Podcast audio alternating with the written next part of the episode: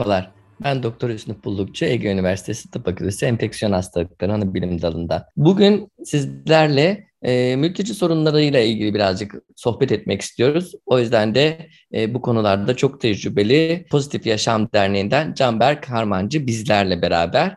E, hoş geldin Canberk. Hoş bulduk hocam. Genel sorunlar yaşıyoruz. Aslında hani çevremizdeki ülkeler rahat durmayınca bu tabii bize yansıyor doğal olarak birçok e, mülteci aldık. Göçmen de aldık, mülteci de aldık. Bunların alt kırılımları var. Biraz onlardan bir söylesene e, net hani göçmen ne, mülteci ne, yerleşik ne bu biraz değişik bir şeyler var. Tabii hocam. Aslında yani burada e, temel olarak ülkemizde bulunan yabancılardan bahsediyoruz. Fakat bu yabancılar e, birden farklı statüde Türkiye'de bulunuyorlar ve tüm bu statüler de aslında Türkiye'de sağlık hizmetleri dahil kamu hizmetlerine nasıl, hangi şartlar altında erişim sağlayabileceklerini bize gösteriyor. E, bildiğiniz gibi e, Türkiye tarihten beri e, yani Türkiye'nin bulunduğu coğrafya bir geçiş coğrafyası. Doğu ile batıyı birbirine bağlayan bir coğrafya. Dolayısıyla tarihin her döneminde aslında e, doğudan batıya gitmek isteyen insanların e, konakladığı, bir süre bulunduğu bir e, coğrafya oldu. Dolayısıyla günümüzde de öyle. Tabii buna bir de e, komşu ülkelerdeki siyasi krizler, yaşam koşullarının zorlaşması ve iç savaş gibi durumlar eklendiğinde bu sefer son yıllarda yani son 10-15 yılda kitlesel göçler almaya başladık. Dolayısıyla bu da ülkemizde yaşayan yabancı nüfusun e, çok hızlı bir şekilde artmasına neden oldu. En temelde e, Türkiye'ye e, gelen yabancıların hani geliş amaçları turistik amaçlı olabilir. Turistik vizeyle ya da vize serbestliği varsa yine bu amaçla gelirler ve çok kısa bir süre tatillerini yapıp geri dönebilirler. Fakat bu demek değil ki e, Türkiye'ye tatil amaçlı gelen HIV'de yaşayan yabancıların Türkiye'de ilaca erişim sorunu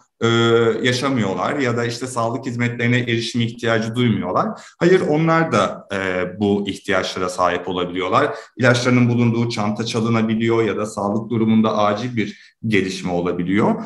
E, bu gruptaki kişiler tüm kamu hastanelerine giderek ücreti karşılığında e, sağlık hizmetlerinden yararlanabiliyorlar. Bir diğer grup Türkiye'ye çalışma amacıyla gelmiş olan ve çalışma izni alarak burada yaşamaya başlayan yabancılar var. Bu kişiler e, zaten çalışma izni çıktıktan sonra Sosyal Güvenlik Kurumu girişi yapıldığında bir sağlık sigortası primi ödüyorlar ve bu prim üzerinden e, tıpkı Türkiye Cumhuriyeti vatandaşları gibi sağlık hizmetlerine erişim sağlayıp ücretsiz bir şekilde ya da işte var olan e, muayene ücreti vesaire gibi şeyleri ödeyerek, ilaç farklarını ödeyerek sağlık hizmetinden yararlanabiliyorlar. Fakat HIV'le yaşayan yabancıları göz önünde bulundurduğumuzda burada bizim sosyal güvenlik politikamızda bazı farklılıklar var. O da tüm bu sosyal güvenlik politikasını düzenleyen 5510 sayılı kanuna 2008 yılında yapılan bir eklemeyle şöyle bir hüküm geldi. Der ki kanun e, Türkiye'de bulunan yabancılar için Türkiye'deki sağlık provizyonlarından önce var olan kronik hastalıkların tedavisini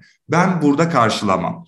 Kişi sağlık sigortası primini yatırıyor olsa dahi. Dolayısıyla bu kişilerin Türkiye'ye geldikten sonra ücretsiz tedaviye erişebilmeleri için bu işe girişleri yapıldıktan sonra tanı aldıklarını ispatlama gibi bir yükümlülükleri e, doğabiliyor. Sosyal Güvenlik Kurumu burada kişinin bütün sağlık hizmetlerine erişimini engellemez. Sadece HIV tedavisine erişimi e, ya da varsa başka bir kronik hastalığa erişimi engeller.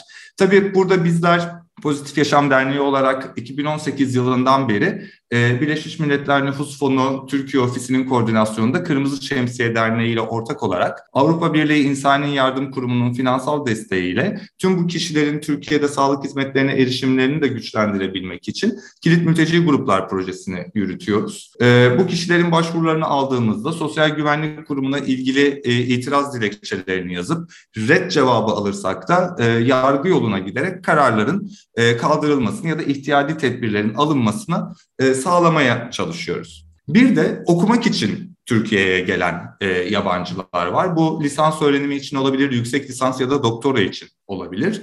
Yine bizim e, aynı kanunumuz e, bu kişilerin okul kaydını yaptırdıktan sonra ilk üç ay içerisinde yabancılar için genel sağlık sigortasına başvurabileceğini ve asgari ücretin yüzde dördü oranında bir primi peşin olarak yatırarak bir yıllık süre içerisinde sağlık hizmetlerine ücretsiz erişebileceğini e, düzenler.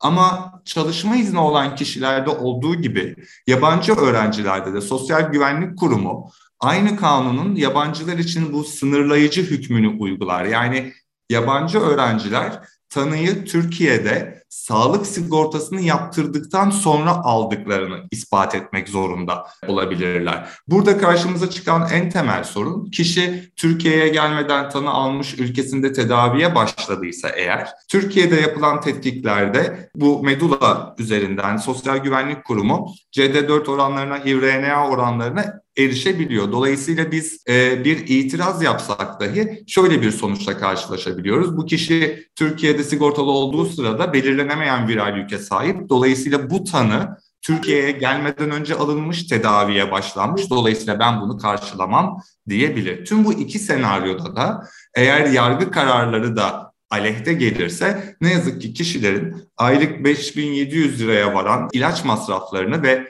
buna ek olarak tüm hastanedeki tetkik muayene masraflarını e, kendileri karşılaması gerekir. Bunun dışında Türkiye'de çalışmak ya da öğrencilik gibi bir sebep sunmadan e, gelen ve kısa süreli e, burada oturum izni alan ikamet izinli yabancılar var. Bu kişiler için de yine aynı e, yabancılar için genel sağlık sigortası hükümleri geçerlidir. Fakat burada bazı daha farklı şartlar var. Türkiye'de bir yıl yani ikamet izni aldıktan bir yıl sonra ancak bu sigortaya başvurabilirler. Yabancılar için genel sağlık sigortasına ve aynı e, sınırlayıcı durum burada da söz konusudur. Sigortanın sağlık provizyonu başladıktan sonra tanı aldıklarını ispatla yükümlülerdir. SGK buradaki şeyi fark edene kadar bir süre e, ücretsiz ilaç erişimine ulaşabilirler. Fakat fark edildiği anda Sosyal Güvenlik Kurumu geriye dönük ilaç masraflarını bu kişilerden talep edecekler. Tabii bununla birlikte evlilik bağıyla Türkiye'ye gelen ve Türkiye'de kalan kişiler var. Bu vakalar biraz daha farklı çünkü ortada bir evlilik bağı var. Bir Türkiye Cumhuriyeti vatandaşıyla yapılmış bir evlilik bağı var. Doğan çocuklar olabilir. Burada hem anayasal bir hak olan sağlık hizmetlerine erişimin yanı sıra aile bütünlüğü, ailenin korunması gibi şeyler de devreye girer. Dolayısıyla biz buradaki dilekçelerimizi biraz daha farklılaştırırız. Ama mantık yine aynı işler. Her ne kadar kişi Türkiye Cumhuriyeti vatandaşı olan bir kişinin sigortası üzerinden yararlanıyor olsa da Sosyal Güvenlik Kurumu kronik hastalıklarla ilgili yine bu sınırlayıcı hükmü kullanmaya çalışır. E, fark ettiyseniz şimdiye kadar anlattığım bölümler tamamen kişilerin kendi iradeleriyle Türkiye'ye gelip kalıyor oldukları senaryolar. Bir de bunun dışında kendi ülkelerinde hayat tehlikeleri olduğu için, can güvenlikleri olmadığı için Türkiye'ye gelen sığınmacılar var. E, bu kişilerle e, uyruklarına göre e, korumaya başvurabilirler. En temeli uluslararası e, korumadır. Türkiye'de şu kısa şeyi de vermek lazım. Biz çatı kavram olarak mülteciliği kullanıyoruz ama e, mülteciliğin e, kazandırdığı hakları Türkiye sadece Avrupa Konseyi ülkelerinden Türkiye'ye sığınma başvurusu yapan kişilere verir. Bunun dışındaki ülkelerden gelen kişiler için şartlı mültecilik statüsü tanımlamıştır. Onda da şunu söyler. Ben sana mültecilik statüsü vermiyorum. Dolayısıyla buradan gelen hakları kullanamazsın. Sadece Üçüncü güvenli bir ülkeye yerleşene kadar ben ülkemde sana belirli sınırlar dahilinde koruma vereceğim. O da işte nedir? Bir kayıt ili vardır. Kayıtlı olduğu bir il. Sadece orada sağlık hizmetlerine ya da diğer kamu hizmetlerine erişim sağlayabilir. E, o ilden dışarı çıkmak için izne tabidir. Örneğin ikamet izni olan birisi istediği gibi ülke içinde seyahat edebilirken uluslararası koruma başvuru sahibi ya da statü sahibi olan kişiler e, sadece yol izniyle devlet tarafından düzenlenmiş özel izinle şehir değişikliği yapabilirler. Bu tedaviye erişimde yine karşımıza çıkan e, negatif şeylerden biri olarak e, geliyor. Onu ayrıca konuşuruz. Eğer kişi Suriye'den geldiyse de e, bu sefer geçici koruma diye bir statü tanımlandı. Ona başvuru yapılıyor ve geçici korumaya e, altına geliyor. E, burada sağlık hizmetlerine erişimde özellikle uluslararası koruma başvuru sahibi olan ya da statü sahibi olan kişilerde şunu söylemek lazım. Devlet sadece başvurudan sonraki bir yıl süreyi genel sağlık sigortası kapsamında sayar. Bir yıl içerisinde kişilerin Türkiye'de gelir elde edebilecekleri, meşru yollarla gelir elde edebilecekleri bir e, iş bulmaları, hayatları kazanmaları ve özel sağlık sigortaları üzerinden e, sağlık hizmetlerine ulaşması gerekir. Fakat bunun istisnai durumları vardır. E, HIV enfeksiyonu da bu istisnai durumlardan bir tanesidir. Kişiler e, göç idarelerine, il göç idarelerine HIV'le yaşıyor olduklarını ve düzenli tedavi almaları gerektiğini gösteren bir hekim raporuyla başvurduklarında bu bir yıllık süre geçmiş dahi olsa yeniden sağlık provizyonuna açtırabilir ya da henüz içindedir zaten kullanıyordur ama bir yıl tamamlandığında sağlık provizyonunun kapanmaması için bu başvuruyu yapması gerekir. Bunun dışında e, geçici korumadan bahsetmiştim. Suriye'den gelen sığınmacıların almış olduğu bir statü. Burada herhangi bir kısıt bulunmadan kişiler Türkiye'de kayıtlı oldukları süre içerisinde genel sağlık sigortasından yararlanabiliyorlar. Dolayısıyla kamu hastanelerindeki SUT'un belirlediği üst limitleri aşmamak kaydıyla e, tüm sağlık hizmetlerinden ve tedavilerden faydalanabiliyorlar. HIV enfeksiyonu da bunun içerisinde. E, gerçekten çok karışık şeyler o. Yani bizim bilmediğimiz çok şey var gerçekten bunların içerisinde. Peki hani e, kanıtlaması gerekiyor vesaire gibi şeyler de söyledin enfeksiyonu burada aldığını. E, öyleyse akla başka bir soru geliyor. Bu kişiler Türkiye'ye geldiklerinde e, acaba bunlara herhangi bir tarama testi e, ya da bu bulaşıcı hastalıklarla ilgili herhangi bir e, muayene vesaire gibi bir şeyler yapılabiliyor mu?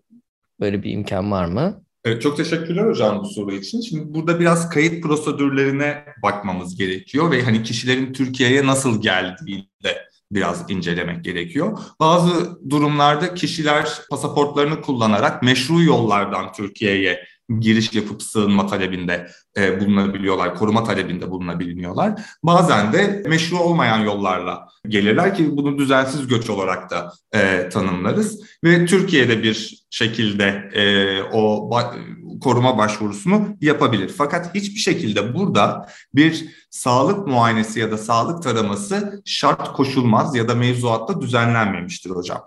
Dolayısıyla kişiler sadece Cenevre Sözleşmesi hükümleri kapsamında ve bizim yabancılar ve uluslararası koruma kanunu hükümleri kapsamında ülkelerinde bir zulüm, mezalimden kaçtıklarını, ülkelerinde can güvenliğinin olmadığını siyasi veya farklı sebeplerle can güvenliğinin olmadığını ispatla yükümlüler. Ve başvuruyu bunları ispatlayacak belgelerle yaparlar. Ee, göç idareleri kişilerin başvuruyu alırken ya da başvuru sonrasında sağlık durumlarını anlayabilmek için herhangi bir sağlık taraması yapmaz. Dolayısıyla kişiler ne HIV'le yaşıyor oldukları ya da başka sağlık durumlarına dair burada bilgi verme yükümlülüğüne de sahip değillerdir. O zaman e, kanıtlama olayları da bizim için biraz daha zorlaşmış oluyor. E, buna bak sonradan bakan hekime e, ve SGK'da kontrol eden hekimin inisiyatifine göre de biraz değişmiş oluyor bu işler. O zaman da başka e, şartlar, koşullar gelişmeye başlıyor. Şimdi bu insanlar bu kadar e, yüksek meblağda hem tedavi gideri hem de ilaç için bu paraları ödeyemiyorlar doğal olarak. Ve farklı e, şeyde yaşamak için de zaten çok zorlanıyorlar. Ve seks işçiliği e, bu grupların içerisinde hiç de azımsanmayacak ölçüde yüksek derecede.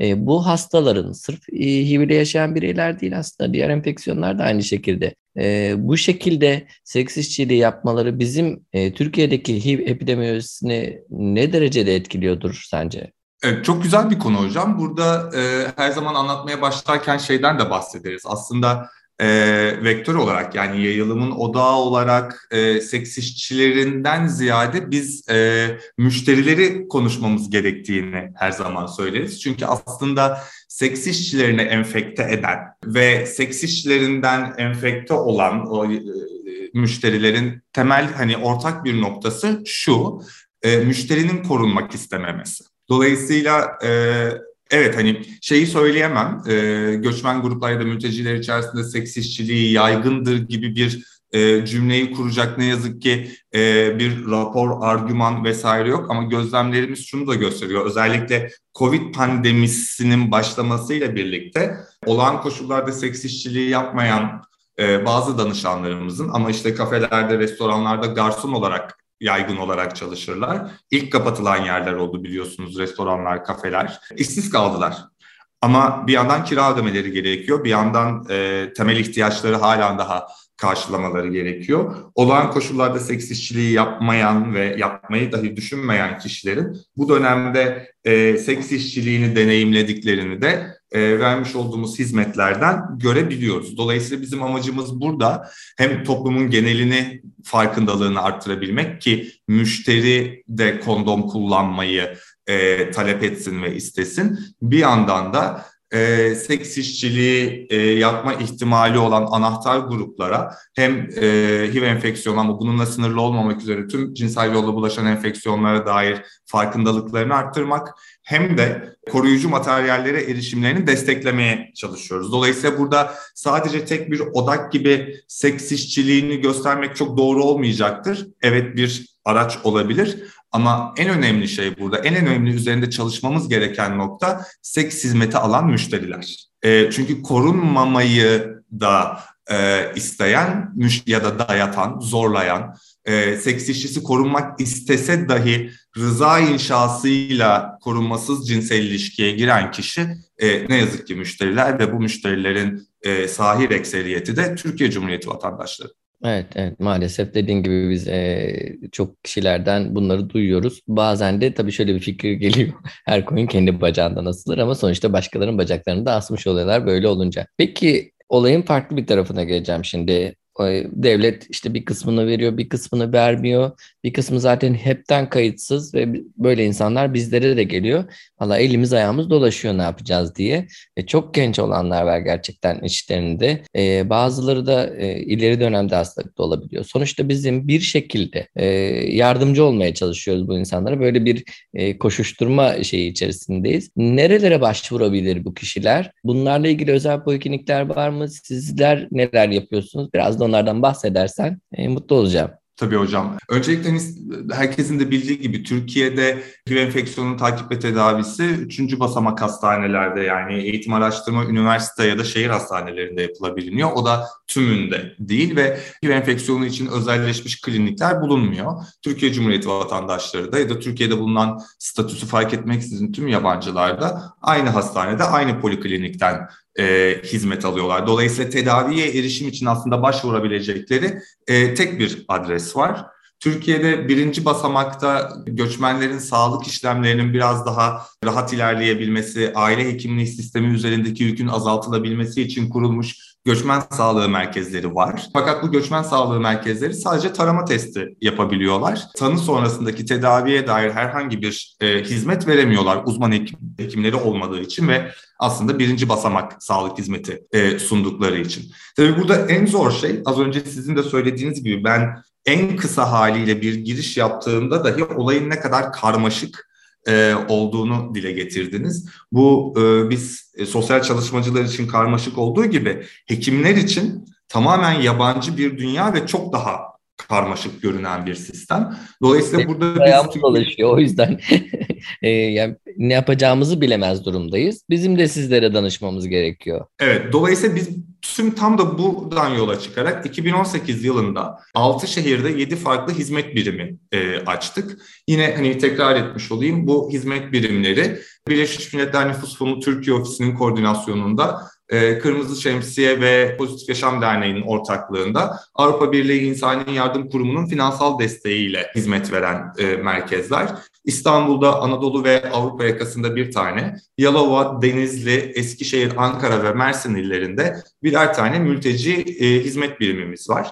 Bu hizmet birimleri içerisinde sosyal hizmet uzmanları, psikolojik danışmanlar ve hukuki danışmanlarımız var ve tercümanlarımız yer alıyor. Her ne kadar biz 6 şehirde olsak da aslında Türkiye'nin geneline e, hizmet veriyoruz bir destek hattı aracılığıyla ve uzaktan hizmet sunum yöntemiyle ve tam da bu hizmet birimlerinde kişilerin tedaviye erişimde karşılaştıkları hukuki engellerin çözülebilmesi için e, hukuki danışmanlık, idari süreçlere ve kamu hizmetlerine başvuruların yapılabilmesi için vaka yönetimi gerçekleştiriyoruz ve bir yandan da kişiler özellikle yeni tanı aldılarsa bir travmayı aslında bir beraberinde taşıyorlar. Bu tanı travmasının yönetilebilmesi için, kişinin tedaviye uyumunun daha kolay sağlanabilmesi için de psikososyal destek hizmetlerini ücretsiz olarak veriyoruz. Bulunduğu şehirde ise yüz yüze, farklı bir şehirde ise online olarak. Bu sadece e, hizmetlere erişimle ilgili bir danışmanlık da değil hocam. Bir yandan sizler klinikte çok sınırlı bir zamanda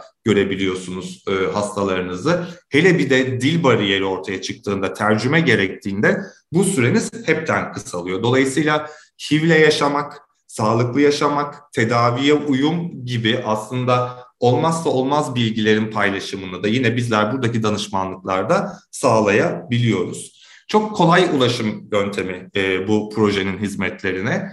0850 888 0 539 numaralı 7 gün 24 saat çalışan ve 4 dilde hizmet veren bir destek hattımız var. E, Arapça, Farsça, Türkçe ve İngilizce hizmet veriyor. Son iki aydır Ukraynaca tercümanda e, edinmek durumunda kaldık. Çünkü e, ciddi anlamda Ukrayna Savaşı çıktıktan sonra Türkiye'de tedaviye erişim ihtiyacı olan başvuru almaya başladık. Dolayısıyla ekibimizde şu anda bir Ukraynaca tercümanımız da var. Doğrudan destek hattında e, kendisi çağrı cevaplamıyor ama sosyal medya üzerinden Instagram'da Refugee Support Page e, hesabından kişiler bize ulaştığında, mesaj attığında onlara da hizmet verebiliyoruz. Tüm bunların yanı sıra sizin de söylediğiniz gibi bazen idari durumlar nedeniyle e, kısa sürede çözemeyeceğimiz vakalar olabiliyor. Burada da yine UNFPA e, ile yürütmüş olduğumuz BPRM fonu kapsamında 3 aylık yani kısa süreli ve tek seferlik ilaç desteği sağlayabiliyoruz. E, burada tamamen hekimlerimizin yazmış olduğu e, reçeteleri e, eczanelerden temin ederek kişilerin almasını e, sağlıyoruz. Dediğim gibi 3 ayla sınırlı bir destek bu sadece. Bu 3 ay içerisinde de kişinin Türkiye'de meşru yollarla ücretsiz bir şekilde tedaviye erişimini destekleyecek vaka yönetimi çalışmalarını gerçekleştiriyoruz. Ama en temelde şunu kabul etmek gerekiyor ki hocam, bugünkü mevzuatta, bugünkü kanuni yapıda Türkiye'de herkesi ücretsiz tedaviye eriştirmek mümkün değil. Ee, bizler elbette kullanabileceğimiz tüm argümanları kullanarak, tüm kamu araçlarını kullanarak, tüm e, mevzuatı kullanarak kişilerin Türkiye'de ücretsiz tedaviye erişimlerini desteklemeye çalışıyoruz. Ama bazı vakalar vardır ki en iyi seçenek e, kişilerin ülkelerine e, ya da üçüncü bir ülkeye kendi e, şeyleriyle, e, imkanlarıyla gitmesi e, oluyor ne yazık ki. Ee, ama yine çok muhteşem işler yapıyorsunuz gerçekten. Ben şimdi senden bir kere daha telefon numarasını ve Instagram'da zannedersem söylediğin onu evet. onları yavaş tonda tekrar söylemeni rica edeceğim. Tabii ki. Destek hattımız e, Arapça, Farsça, Türkçe ve İngilizce 7 gün 24 saat hizmet vermekte olup 0850 888 0 539'u tuşlayarak ulaşılabilir durumda. E, bunun dışında özellikle e, Ukraynaca ya da Rusça konuşan, İngilizcesi hiç olmayan ya da farklı bir dili hiç olmayan e, HIV'le yaşayan yabancılar e, Instagram'da at Refugee Support Page hesabına e, kendi dillerinde e, mesaj atarak bize ulaşabilirler. E, o hesap üzerinden Ukraynaca ter, tercümanımız hızlıca kendileriyle iletişime geçip koruma sorumlularımızın görüşmesini e, organize ediyorlar. Evet gördüğünüz gibi arkadaşlar camiamızda hayatımızda çok karmaşık konular var ve e, sivil toplum kuruluşlarıyla birlikte ancak bunların üstesinden e, gelebiliriz e, elimizden geldiğince. Bugünkü e, söyleşimizde Canber Karmancı Pozitif Yaşam Derneği'nden çok değerli, çok güzel bilgiler verdi. Zannedersem en çok dinlenen podcastlerden bir tanesi olacak. Tekrar Canberk sana çok teşekkür ediyoruz. Ben teşekkür ederim hocam başka konularda tekrar görüşmek üzere. Hepinize hoşçakalın diyorum.